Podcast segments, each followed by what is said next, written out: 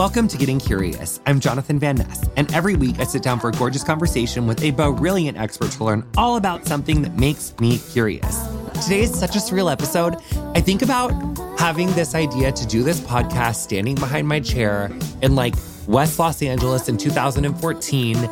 And now, fast forward six, eight years, we are embarking on our 300th episode. And to celebrate, we're turning the mic on you, our listeners, once more. If you've ever wondered what's it like behind the scenes of getting curious, this is the episode for you. Without further ado, to quote Kathy Dooley, let's embark on a stunning journey led by your curiosity. Grace, who is 17, texted us I was wondering how your podcast came about and how you started doing it. Let's take it back, Grace, to the year 2016 when you were 11. So basically, I'd been doing Gay of Thrones and I loved doing Gay of Thrones. It was my first experience in entertainment. It was the first time I'd ever like performed or written or helped produce. Once that first season was over, I was like, what? The gig's up. Like, I want to keep doing stuff. And I was in the salon, but doing Getting Curious allowed me an avenue of something to work on where I could really be the director and I could really be the creator and I could do the jokes I wanted to do and I could learn the things that I wanted to learn. I mean, I think the first 50 something episodes of the first season, like I literally did it with like me and one sound engineer. Like I was cold emailing like 50 professors to find our first guest on the show ever, who was Dr. James Galvin. I just learned so much. I learned about booking, timing, writing, editing. I learned so much through just all of it. Then eventually we we moved some networks. We made the shift from a bi-weekly podcast to a weekly podcast, which was really exciting as I got more support and as the podcast grew. So that was really exciting. We also went from a 30 minute convo to like way longer combos because I was just like, why are we making it short? Like, let's let it marinate. Like, let's really get into it. Getting curious used to be like one or two people. Now it's like we got a whole team. We got like a nuclear team and then we got like an extended team. Erica Getto, we couldn't be here without. Zara Krim, we couldn't be here without. Also, I think getting to like turn getting curious from a podcast into a standalone Netflix series and get to create those six episodes on those topics was such a huge learning experience and something I'm so proud of. And I'm just proud of us that we were able to do that. So it's it's been such a wild ride, but it's also just been like one of the rides of my life. I my brain is so grateful for it. I I'm so grateful for it. I love getting to connect to academics. Not that I'm one, but I love getting to learn from academics. And it's just really cool that I get to do this. I, I know I've said that like 18 times. I just love it. Okay, we have a voicemail from not one, but two listeners, Philip and Robert. Roll that tape, Henny. Hey, Jonathan. Hey, Jonathan. It's Philip and Robert. We just want to say how much we loved getting curious. And it's actually one of the things that's brought us super close together, listening to you. So we're big Getting Curious fans. And as someone from small town Illinois as well, your show really has opened up my mind and helped me explore what's really out there, different options, different possibilities. And I just really appreciate you for that. Yeah. And then, so we both have a question that you could possibly answer for us. So my question is, what has been your favorite episode of Getting Curious and what topic that you've discussed would you like to dig into more? And then my question would be, if someone who uh, doesn't have a beauty routine as a male, what would you recommend as like an essential thing that is needed in order to kind of like jumpstart that? So hopefully um, you answer our questions. We love you, Jonathan. We love you. Bye boyfriend twin voices. Am I right? Literally could not tell the difference between their voices at all, which I'm obsessed with. Meanwhile, they're like brothers who listen to me, and I'm like, gross. We're obsessed with them. That was so cute. love. And I love that you guys listen to me together. That's really cute. okay, so it's really hard because we do have 300 episodes, but some of the ones that stick out to me from this year specifically, Jackie Antonovich her history of like abortion restriction in the United States. I think about all the time our episode with Sabrina Strings about like the history of fat phobia. Really hugely transformative for me this year. I learned so much. Tina Lasisi this year, Dr. Tina Lasisi, like I learned so much about hair that I did not know. And as a hairdresser, like I thought I would have known. And that was really like taking me to a whole new world. I love a good disaster episode. You know that I love that.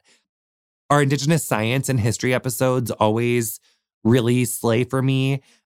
Dr. Eisenhower Ramirez, who passed away, like, oh my God, like he was in 2020, but his episode was incredible. That was like what happened to all the racist, fucking piece of shit, fucking racist bastards from the Civil War. Like he was such a genius historian. And I just loved getting to interview him.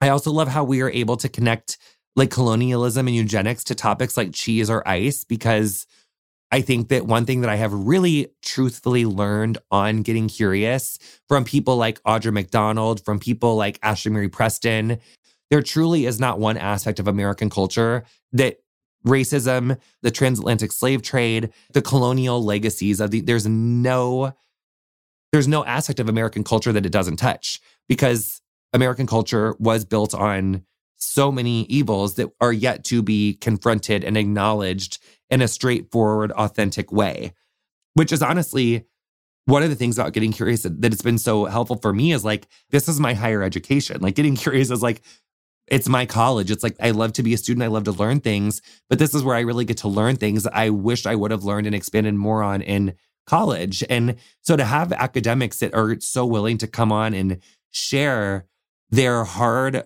earned wisdom and knowledge with us is not only is it so kind of them, but it's also I'm really inspired by being able to bring more knowledge to people who deserve this knowledge. Because the point of erasing history, queer people, and accurate historical events from youth is not to protect innocence or protect the kids as the right would so often say. Because when you turn the TV on, kids are exposed to violence, kids are exposed to abuse, kids are exposed to so many things in daily life vis a vis entertainment and all these other ways. And Republicans have like nothing to say about it. The reason that Republicans and the GOP so badly want to prevent history from being taught in schools and want to prevent queer people from being able to be queer in public is so that they can keep the status quo in place. They don't trust people with knowledge. And we can trust people with knowledge. You can tell kids history and they can handle that history. If you look at Germany, there is education around the Holocaust. There are a lot of things in place where they're not skirting that history away. It's a part of German culture to own and accept. The gay stuff is like a different topic outside of that because gays continued to get screwed for like a long time. But yeah, I mean, Jake Newsome, his episode about like the pink triangle legacies, it's just it is very much an honor for me as I've learned more about history and as I've learned more about American history. It's really cool that I get to share this with other people who also want this information because I know that I'm not the only one who has these questions and feels cheated by the fact that we didn't get to learn about it in school. And also, like, university and continued education is not an option for so many people.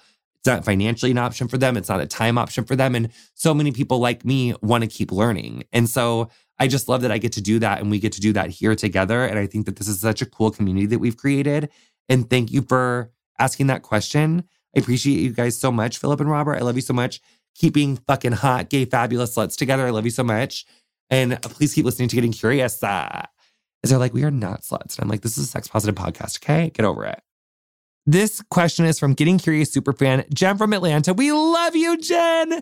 Is loving yourself getting easier as you become older, or is it still a daily choice and mindset?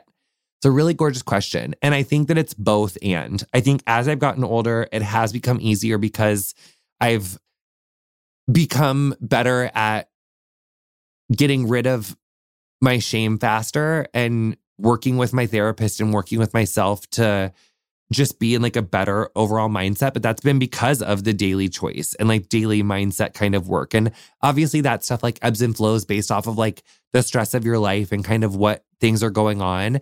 And even when I think over the last like three years or four years, the only time where I really felt like I did kind of lose a really important part of myself was when the pandemic happened and I stopped like going to gymnastics and stopped going to figure skating. Like being cut off from those expressions of like moving my body and like being in community with other people who are into the same things, that was really hard for me. And that made me feel like I lost a little bit of like that that spunk. It has gotten easier, but it's also very much linked to my ability to like do something that brings me joy for me in some sort of like movement based way. Sometimes that's yoga, sometimes it's meditation, sometimes it's walking the dog. So it doesn't have to be like strenuous activity, but it's just like something that is time for me. Something that really brings me joy, especially like to my inner child, is I think what really helps me stay in a place of learning to love myself. Cause really, I feel like that's what growing old and like adulting is, is it's like learning to be like the best parent for your inner child so we can like continue to lift people up and take care of people around us. So I hope that helps. We love you so much, Jen. Yay. This episode is giving you transatlantic realness because I recorded some of it in Texas, but I'm also recording some of it from London. I'm actually in a gorgeous closet that I think has like pretty good acoustics for a podcast. It's giving carpeting, it's giving clothes, so it's absorbing the noise. So I hope it sounds great. Sometimes, you know, you try to get into a studio, but honestly, funny story, the studio we went to, the air conditioning was broken and you're like thinking, who needs air conditioning in London in January? Well, honey, this was giving Madonna a 1994 interview where it was so hot she couldn't even think. I was wearing like a fleeced long sweatshirt dress and I literally had sweat rolling out of cracks and crevices that I didn't even know that my body had. And the really sweet sound engineers were like, it's really hot in there. Like, are you sure? And I was like, honey, give me a hot coffee. I'll be fine. I wasn't fine. It was, I was never hotter. So long story short, that's why I'm recording from a closet in London. Here we are. I'm so excited. We have some incredible new questions and Y'all just thank you so much for being a part of this Getting Curious journey. It is really one of the highlights of my life. I've learned so much important information from this podcast that has shaped the way I am as a person, that shaped my view of the world. And I'm just so grateful that you continue to be on this ride with us. We wouldn't be here without you. So thank you for supporting us. Thank you for supporting our work. We love you so much. And thank you so much for submitting these brilliant questions. So let's get to it. First of all, we have Marissa from Vancouver Island, which shout out Vancouver Island, uh, that one season of Alone. Yes. How do you choose your experts? You've had some really interesting and very specific topics, and I'm curious how you and your team source out the experts for your interviews. So, believe it or not, the first like 50 something episodes of Getting Curious, I booked all of those and researched those experts myself. It was a really big lift for these last few years, four years or so, we've had incredible people who have helped us to book our guests. Erica Getto is our executive producer. She and our associate producer, Zara, do an incredible job of sourcing experts. So I think like Zhui Guo is a great example. Like I really wanted to learn about like China and like the oldest civilizations of China.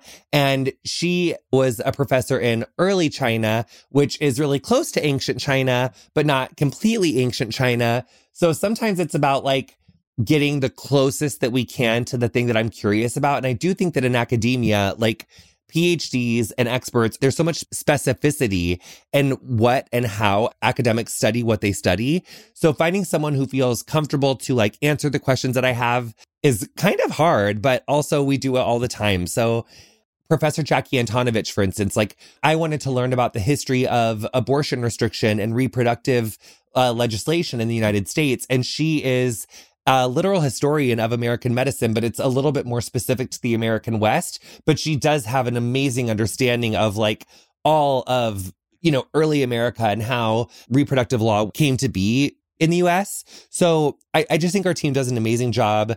We have such incredible episodes coming up this year. I'm really excited. We're going to actually be introducing some more like experiential episodes, like What's it like to be a teacher? What's it like to be a plumber? What's it like to be all sorts of different like occupational experiences? Because I think it's so true that like you do not have to be a PhD to be an expert in life. We all have expertise in so many areas of our lived experience. And I'm excited to dig into more aspects and more angles of the human experience in 2023. So I think that's another thing about getting curious that I do just love is that it allows me to evolve as an interviewer, as a student, as a researcher, as a person, as like an amateur journalist. So I just, I love it. And I'm really excited to see what uh, comes through this year. So now we have a voicemail from Yuko. So let's roll that tape.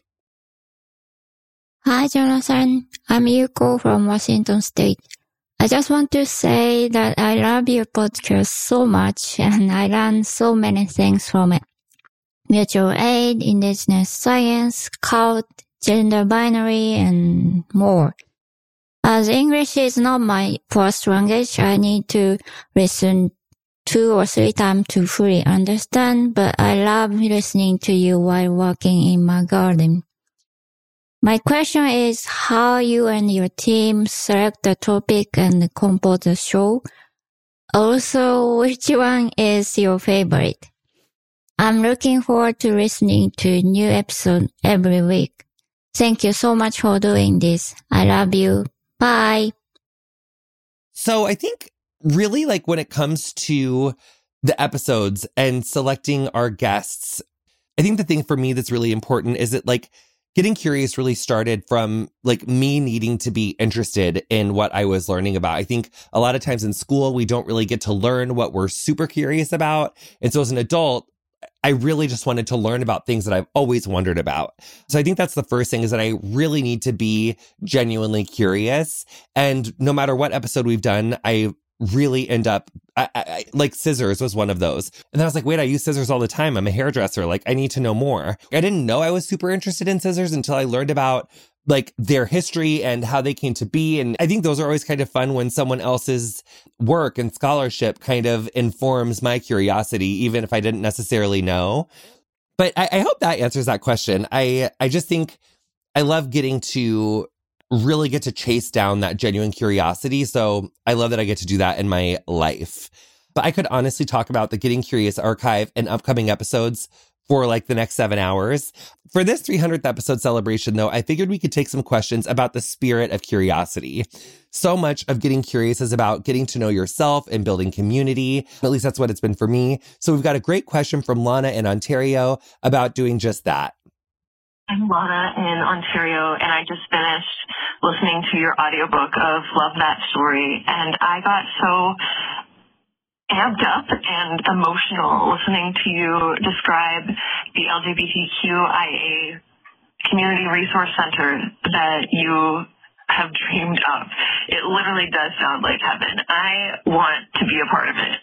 I'm a student right now um, of a program called Community and Justice Services, and I still don't know what I want to do with my life because like you, I have so many interests and passions and it's scary for me to think about committing to one course and abandoning all of the others. And especially when you work with people, there's a lot of a lot of burnout and um, secondhand trauma, which is one of the reasons why this idea of yours resonates with me so much. It incorporates joy and connection in the healing process, which is so desperately needed on both sides of people needing to access services and the people providing the services. This makes it sound so much more exciting and sustainable and I I just really hope that this dream becomes a reality and that places like this become typical because I want to work there. That is exciting to me. So I guess my question to accompany this is what do we need to do to make this happen? So that is such an incredible question, Lana. Thank you so much for asking it. I love the idea in my book about our community center. I, I want to make it happen someday. I think that that's one thing and love that story that I loved getting to learn about in my second book was like this like Methodist community church that was above the really the only gay bar in my hometown. And this this MCC church was just such a gathering space and such an important space for the queer community in my hometown that was outside of a bar. And I think that bars are such incredible, important safe spaces for the queer community. And also at the same time, I think that we need other safe spaces that are outside of bar setups for so many reasons. Like, because some people don't like going to bars. Some people are dealing with recovering from alcoholism and other addictions, and maybe a bar isn't the place for them that feels the most affirming. I think as long as I'm producing television, producing the podcast, raising my animals, writing books, doing everything that I'm kind of doing in my career, I don't know where I would get the bandwidth to like set up my community center of my dreams. So I'm thinking that might be more of like my like second second act part C. So it's very much in my heart and my mind. I want to figure out how to do it. But I do think that there are other ways how we can start to find community now. One thing I remember us talking about in yoga a lot is that one of the hardest aspects of yoga is just like getting up and going to class. And then once you're there, you're like, oh my gosh, this wasn't so hard. Like, you know, what kind of took me so long to get there? And I think that like that is really true of so many like things that we do in life. So whether you want to get into like pottery or you want to get into learning a new language or you want to get into like walks, like there are like activities around all of our towns, big and small, walking groups, art classes, community college classes that are more affordable for us. If you want to go just take like one like foreign language class or there's just so many ways that we can get into things around us, but it just feels like so daunting sometimes. And I think once you take that first step to find the thing that you want to kind of pursue, that's one way that you can immediately get into building community. I think another thing that comes to mind is Dean Spade and mutual aid. And there is so much mutual aid community building all over the United States and really all over the world. And if you don't know about mutual aid in your community, you can literally Google like mutual aid in your city and see what comes up. And there's just so many people that I think are, you know, are looking to build relationships and community in their lives lives. So I hope that helps answer the question. Yeah, yeah, yeah, yeah. But thank you so much for your question. And thank you so much for reading my work and love that story. Okay, so here we go. We have a related question from Bev about facilitating mutual aid. Oh my God, I didn't even know we were getting into that meta and social activism within religious circles. Here's a condensed version of her voicemail. Hi, Jonathan. This is Bev, and I hope you're having a gorgeous day. I'm a pastor. I am white, straight, cis. And I'm also the mom of a trans daughter and a queer daughter. And I have a passion for reform, for solidarity work and mutual aid. But I'm not interested in centering myself so much as helping to facilitate conversations about how we care for our souls in a white supremacist end stage capitalism world, my primary ministry settings have put me in places where those I minister with are not as aware of the realities of life for folks who are marginalized. I mean, not that there is one reality, and I'm thinking of ways I'd like to be involved in more public ministry, relationship building, solidarity creating. If you're ever interested in conversation, I'd love to have that. So that's a really good question. I think I do think that a huge thing that I've learned from community building, mutual aid, solidarity work, I think about even like Sister District and Lala Wu and Gaby Goldstein, they didn't think that this would be a year that we'd be flipping any state legislatures. Like things were really bleak in the midterms, or so we thought. And while we did lose the House of Representatives to the Republicans in a very slim majority, we did build our majority in the Senate, uh, mostly minus Kyrsten Sinema. but also we did flip the Senate in Michigan and we did hold state legislatures that we didn't realize. And we did hold all of our governorships. And that was due to a lot of work that people like Sister District did. And what Sister District is brilliant at is the long game. We have got to be better about the long game. I think that in this society, and I'm so guilty of this, we love instant gratification. We want to get there and we want to get there faster. And when we suffer setbacks, it is so easy to throw up your hands and say, you know, get get a case of the thuckets, as my stepdad would have said, which is program speak. He didn't, you know, coin that term, but it's true. I just think that like we have to understand the long game. And when we have setbacks, when we have short term setbacks, yes, those have real world implications. Yes, people will suffer because of those short term setbacks, but that doesn't mean that we want to like throw up our hands and say, we don't want to engage in this work anymore. So I think about George Goehl on deep canvassing. I think about Kolina Koltai and Nadia Brashier on combating misinformation. I think about Dakila Chongyapa about her work in connecting different churches with like getting into climate activism that you would think would normally not be into climate activism. So I think the things that they all have in common, and, and another thing that really comes up for me here is learning to kind of like stop asking like how these things affect yourself and start asking how they affect others because we can't always center ourselves in questions around community building and mutual aid. So it's like, what do you need? What's your experience? And then ultimately it's like, how can I be of service? And it's, it's hard. I, I certainly have struggled with that.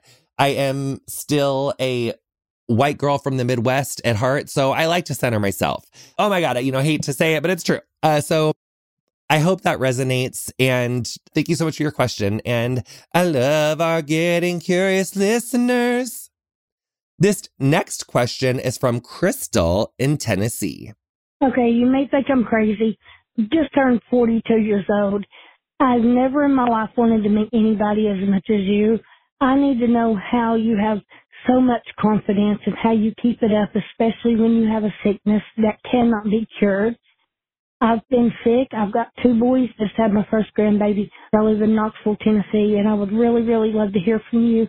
You are the best and the brightest person I've ever seen in my life, and I need, really need information from you to help me keep going. Thank you. I don't really feel like I have a sickness that can't be cured. I mean, I am living with HIV. And at the same time, while we don't have a cure, I do believe that there will be one in my lifetime. I think that's part of like what I have to believe. It's just really interesting. I just don't think of myself as a sick person.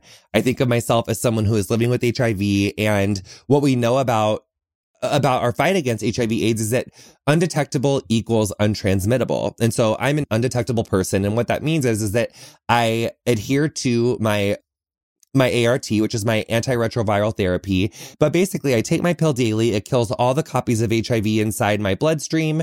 And so that makes it so that I can't spread the virus sexually. I don't have copies that are detectable to a test, like in my blood and my spit and my semen. So I am really feeling great, feeling gorgeous, have tons of T cells. I'm really doing the damn thing. So I think that it's really like whatever you're living with, whatever your condition that you're living with, you need to have a doctor that you feel supported by and that you feel understands what you're going through. I have an incredible doctor who their office has been specializing in HIV care for like 30 plus years. They're just incredible. I love them. I've been with them for a long time. So I think it's about having a doctor that you feel encouraged by. And then I also think that it's about before I got HIV, I was always so terrified of it and I had so much fear and also this like honestly like misplaced sympathy. Like, oh my God, like what would I do if I had HIV? Like that must be so this and it must be so that. But it's like everything that everyone has is like is is their burden. It's it's their thing to bear. It's hard to explain, but in, in a lot of ways I feel like contracting HIV actually saved my life because I realized in that moment that things could happen to me and I wasn't invincible. And if I wanted to recover, if I wanted to get better, I had to get serious about stopping my self destructive behaviors and learning how to prioritize my health.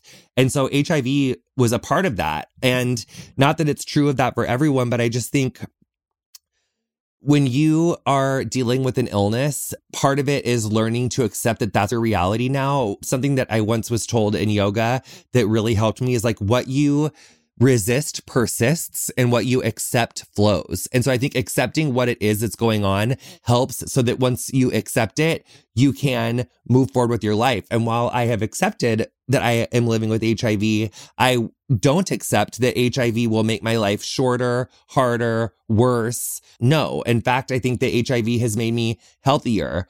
I've only gotten more attractive. I've only gotten more difficult gymnastic skills. I work harder and longer than I ever did in my mid 20s um, before I, you know, contracted HIV. So I just think we are not our illnesses. We are not our sicknesses. We are these like resplendent, beautiful, complex ass creatures who are capable of so much. And I will not be defined by disease, bitch. And I don't think you should either. So we are hot sluts, uh, Crystal. So repeat after me, Crystal. We are hot sluts and we will not be defined by our motherfucking health. Okay. Because we are too motherfucking uh, gorgeous for that. Okay. Yeah. Go, Crystal. Oh yeah, but the confidence. That's the other thing, Crystal, about confidence. I love that I like literally answered that part last. Like, it's not like I wake up every day and I'm like, I am the most confident person in the world. I have moments of doubt. I have moments of self destructive behaviors. I have moments of insecurity. Absolutely.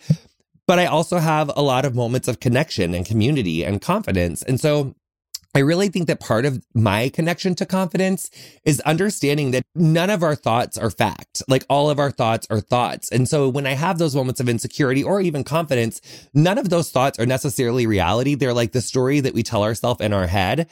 And I think that really like in our heart, when we are identified with like that humanity that I was talking about earlier, that's where the confidence is, knowing that we are imperfect, we are flawed, and also we deserve love. And also we can always get better and improve. So it's this, this duality is where the confidence comes from, is this actually security and knowing that everything changes, nothing stays the same. And even in spite of that, I'm always going to be a bad bitch.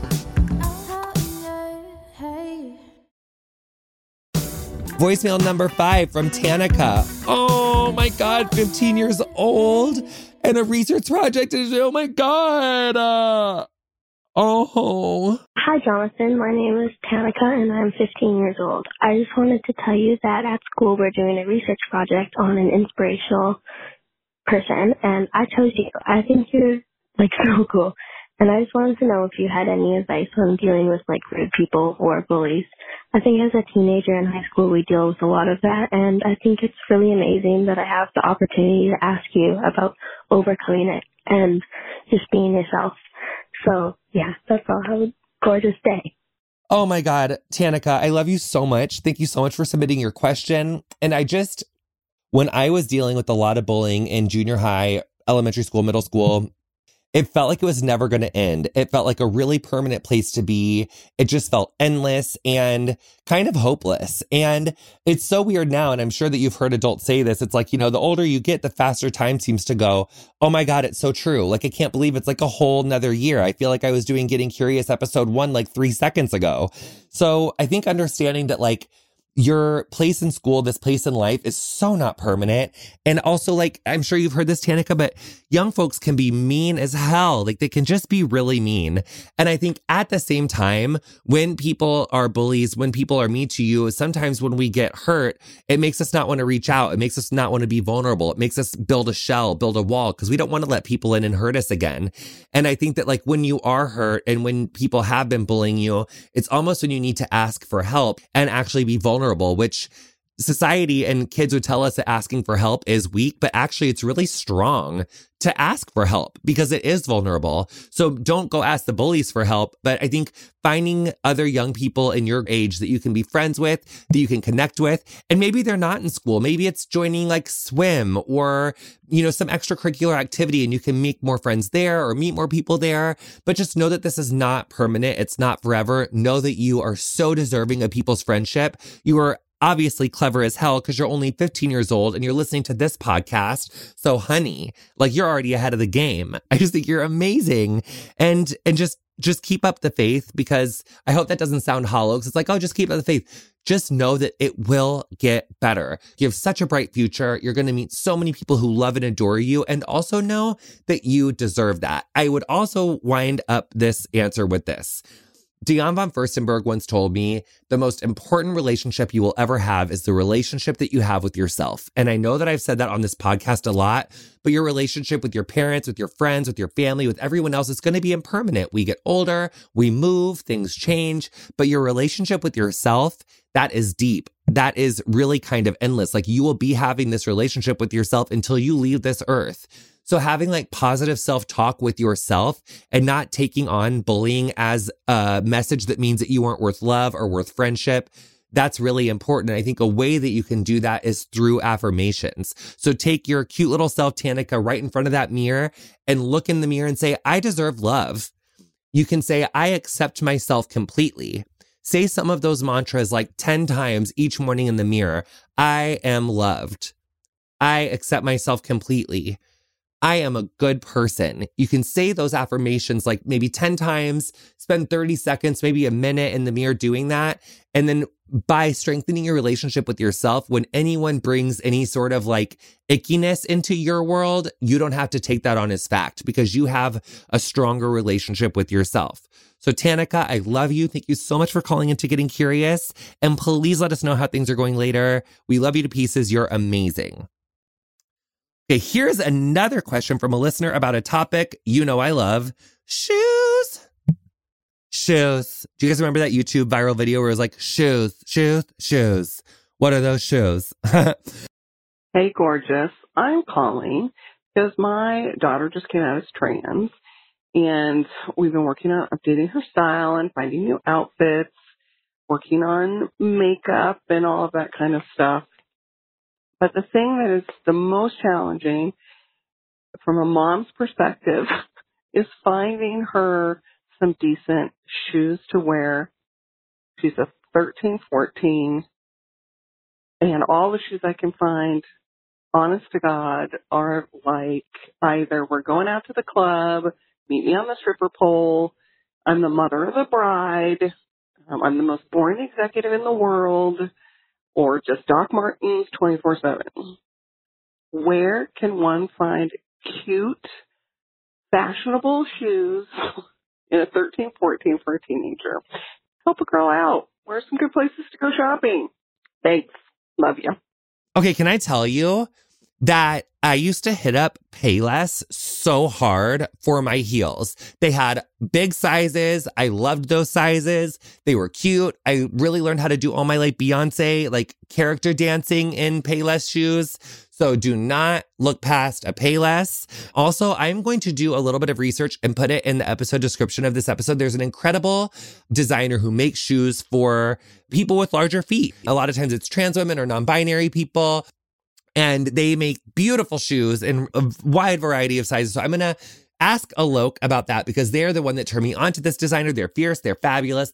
I do think that in terms of inclusive sizing, because shopping in real life can be frustrating. It's like I was saying earlier, like going to yoga can be the hardest part, but then you go to yoga and there's no mats, there's no class. That's the worst part. Is like you actually get up to go and then you, they don't have what you need. And that can be a really frustrating part about shopping. So before you go, I would recommend going online, doing a little bit of research before you go out to the stores and make sure that they make the sizes that you're looking for. Make sure that it's available. So you're not just like super disappointed once you get there. And also like online shopping, I know sometimes it maybe, you know, it's not the greenest. So maybe you just like put on like the five day, like truck delivery. So it's not like having on a plane or whatever.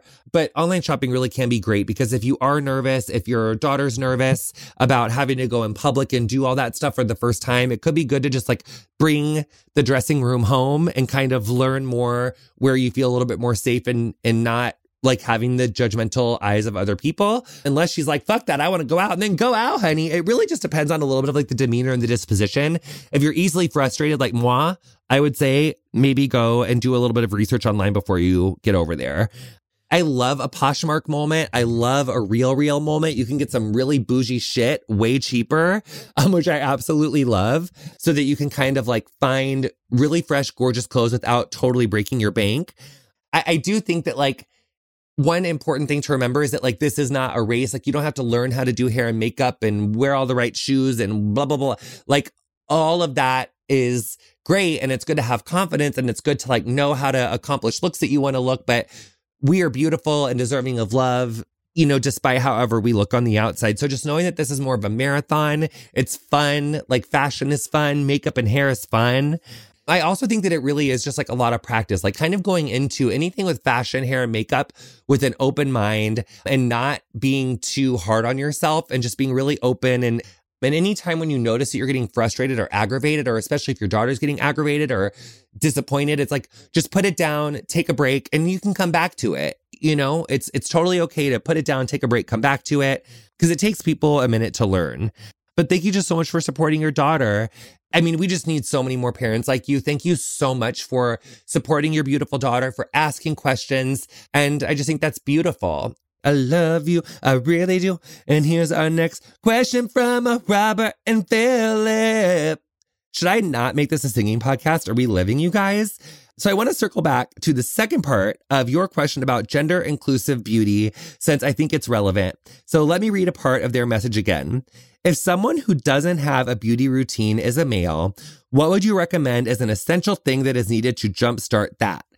Honey, I hate to sound like a broken record, but you know it's got to be the sunscreen. I think that really sunscreen's a great way to jump into skincare, jump into self-care, and it has so many relevant, impactful health benefits as well. So I think that's really great. Getting into sunscreen is a great place to start. I also think like starting with like one product a place is great. So like a facial sunscreen, maybe like a hair pomade or like one thing for your hairstyling. Or if you don't have hair, like put that sunscreen up on your scalp. And then maybe it's like, you know, a fragrance or like a body lotion. It's like just do one thing per area. And then once you do that for like a month and you actually show yourself that you're into cultivating this routine of self care, then you can add that like serum under your sunscreen. Then you can add that like second, you know, hair product and not end up with what I lovingly refer to as like a product graveyard when you just go in too hot and heavy and buy everything and then you never actually use it. So that would be a good message I would say is like start with one product and then build from there. Okay.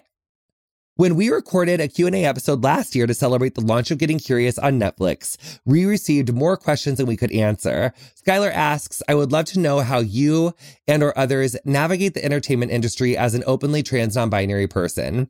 It's happening for more of us, but as a trans writer and actor, I'd love some real talk and perspective about the less than perfect moments and how to successfully navigate these tricky waters.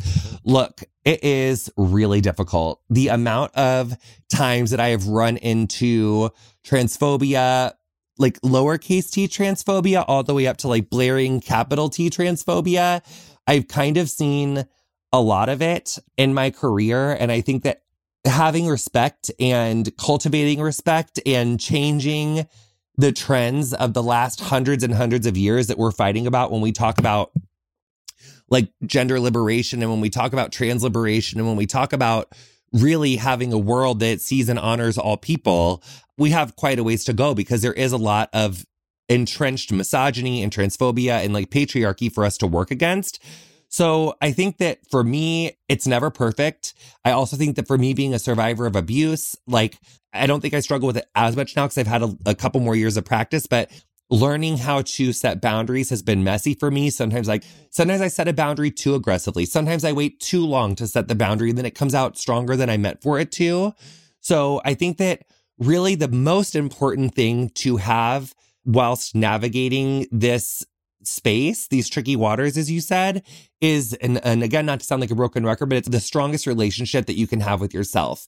Because as we know painfully, we cannot force other people to change. We can give information, we can share experience. At the end of the day, people have to internalize that, make that their own, and then you know, make different decisions if you're going to change their hearts and their minds. And that does not happen on our schedule. It, like that healing and that learning process takes some time. So while that time is being taken, having compassion with yourself for where maybe you could have done a better job or you could have been more patient, or maybe you didn't speak up when you wanted to speak up, and then that made you feel bad about yourself. Whatever the side is, whatever that spectrum that you land in as you're navigating, being compassionate with yourself and knowing that this is not easy, knowing that things are getting better, and knowing that even if you get a no, even if you face rejection, you do not know when your yes is coming. And I hate to sound like Joel Osteen when I say that, but it is just so true. So I think that it's like resiliency and compassion with yourself. Being resilient in yourself and being compassionate in yourself is how I navigate it. And I'm not always perfect. So it's like compassion, resilience. Maybe throw some affirmations in there. I love you so much and thank you so much for that question. Oh my gosh, uh, so it's that time of the podcast where I usually ask whether there's anything we'd be remiss to not mention. So I'm going to ask myself. I, wow, I, I think the thing that just comes to my mind, and I don't even want to get emotional, but I might, I'm just like so grateful. I know I said at the beginning of the episode, I'm like, I am fully crying. I am just so grateful this started as an idea when I was feeling unheard and I was feeling lost. And I think a lot of these questions that we've even gone through about how do you stay resilient? Oh my God, this like really making me emotional. I have learned a lot of that through building this podcast. And I guess I just feel like it really is so worth it. And it's not worth it because of the validation that, you know, awards numbers, um, even the validation from you all, because that does help. I mean, when I when I hear that like this podcast and the work that we've done in this podcast has helped people learn, unlearn, whatever, that really does help. And that is part of why I do it. But there are just so many times when leading up to this podcast,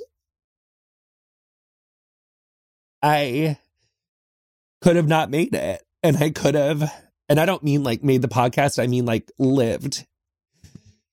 And I'm just so grateful that I'm here and that that I'm here. Um sitting in a closet in London crying my eyes out answering this question. I just I'm just so grateful that I'm here. So if you are having an idea, if you're listening to this and you feel like it's never going to happen, it's never come to fruition, I just think about Dr. Edith and she and, and her telling us about when she talked about becoming a doctor and and this one of the professors that she said she said well gosh i won't be 50 until i'm done and he said edith you'll be 50 anyway so if there's something that you have been putting off wanted to accomplish big or small whatever don't get in your own way i think getting curious is about allowing yourself to be curious and whether you accomplish it or not allowing yourself to take that journey of curiosity, you just never know where that's going to end up. And for me, it ended up with a lot of my dreams coming true. And that doesn't make my life perfect. It still have a lot of stuff that I struggle with and deal with. So I'm not trying to say that, that it's all perfect, but I'm saying that the journey of curiosity is worth it. So I love you guys so much. And thank you for listening to Getting Curious. Thank you for supporting our work here. We love you so much. And that is all from our special 300th episode of Getting Curious. You've been listening to Getting Curious with me, Jonathan Van Ness. Our guest this week was you, our gorgeous listeners. Without you, we wouldn't have made it to 300 episodes, and we are so excited to keep learning and growing together. If you're newer to the show and want to go on a journey to the past, that was Anastasia if you didn't know. You can explore the Getting Curious archives wherever you listen to the show. You can follow us on Instagram and Twitter at Curious with JVN. Our theme music is Freak by Quinn. Thank you so much to her for letting us use it. Our editor is Andrew Carson. Getting Curious is produced by me, Erica Getto, and Zara Krim.